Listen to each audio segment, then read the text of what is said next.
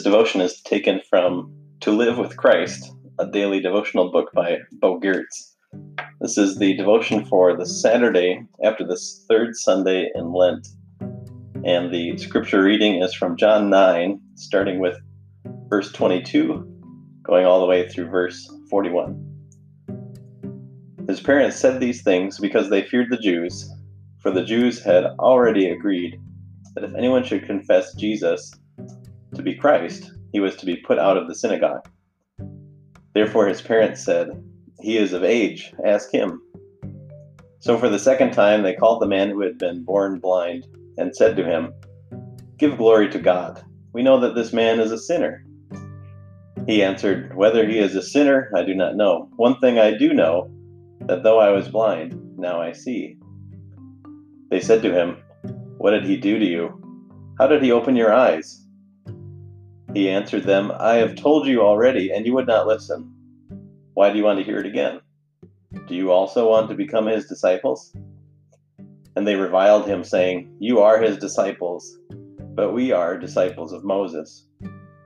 We know that God has spoken to Moses, but as for this man, we do not know where he comes from." The man answered, "Why, this is an amazing thing. You do not know where he comes from, and yet he opened my eyes. We know that God does not listen to sinners, but if anyone is a worshiper of God and does his will, God listens to him.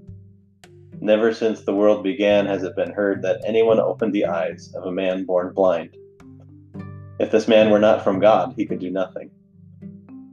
They answered him, "You were born in utter sin, and would you teach us?" And they cast him out. Jesus heard that they had cast him out, and having found him, he said, "Do you believe in the Son of Man?" He answered, "And who is he, sir, that I may believe in him?" Jesus said to him, "You have seen him, and it is he who is speaking to you." He said, "Lord, I believe," and he worshipped him.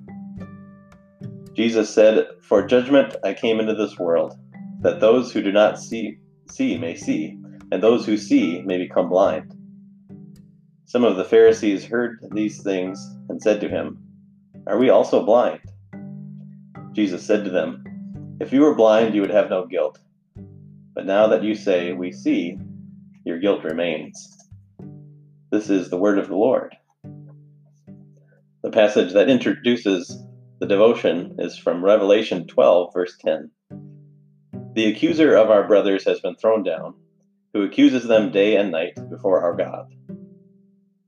At the beginning of Job, we're told how the prosecutor, Satan, comes before God and maintains that, if tested, Job would not make the grade. And the book of Revelation tells us that the devil, the accuser of our brothers, accuses them day and night before our God. This is a grave situation. When the liar becomes the prosecutor, he doesn't have to lie. He can say dreadful things that are, in fact, true. And he can use God's own law while doing so. Those he accuses have offended God. They are no longer God's children. Should God turn a blind eye and let them come into his kingdom, then the prosecutor would also come in with them, because he is now a part of their nature. This is the best weapon that a person of moral fiber can rely on. God's own law and God's own nature are incompatible with all evil. Satan knows we belong to him.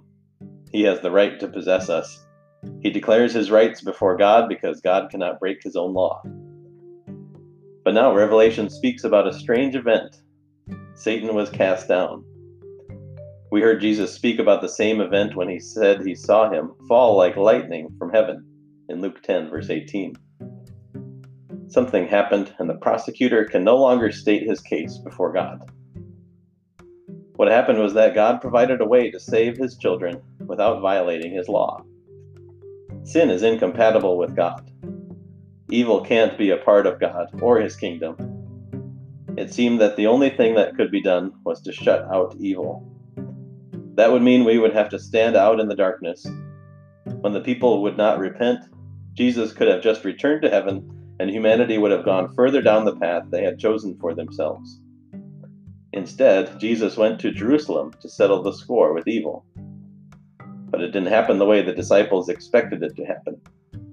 They expected him to beat evil into submission. Instead, he offered his life as a ransom. He took upon himself our transgressions. Evil and God would meet in a very different way when God's Son took all our guilt, all our crimes and failures, all our despicableness, vulgarity, and indifference, and made it his own guilt, his own responsibility. When our evil encountered God's holiness, Jesus Christ bore all the consequences. That's when the prosecutor lost his power over us and his right to us. Now when he steps before God, he meets the Redeemer, and he has to be quiet. His best weapon falls out of his hand. If anyone does sin, we have an advocate with the Father, Jesus Christ, the righteous. He is the propitiation for our sins, and not for ours only, but also for the sins of the whole world. 1 John 2, verses 1 and 2. And the devotion concludes with this prayer. Who can ever thank you enough, Lord, for all you have done? If I didn't have you as my Lord and Savior, I would never dare approach God. I know just what the prosecutor can say. I have received so many wonderful gifts for so many years. Everything has been forgiven many times, yet I am still the antithesis of your love. I know that you want only good for me. You take responsibility for all my guilt. You have taken my lost cause upon yourself. I can only thank you, Lord, and pray that I can at some time and in some way show you how wonderful it is to believe and to belong to you. In Jesus' name we pray. Amen.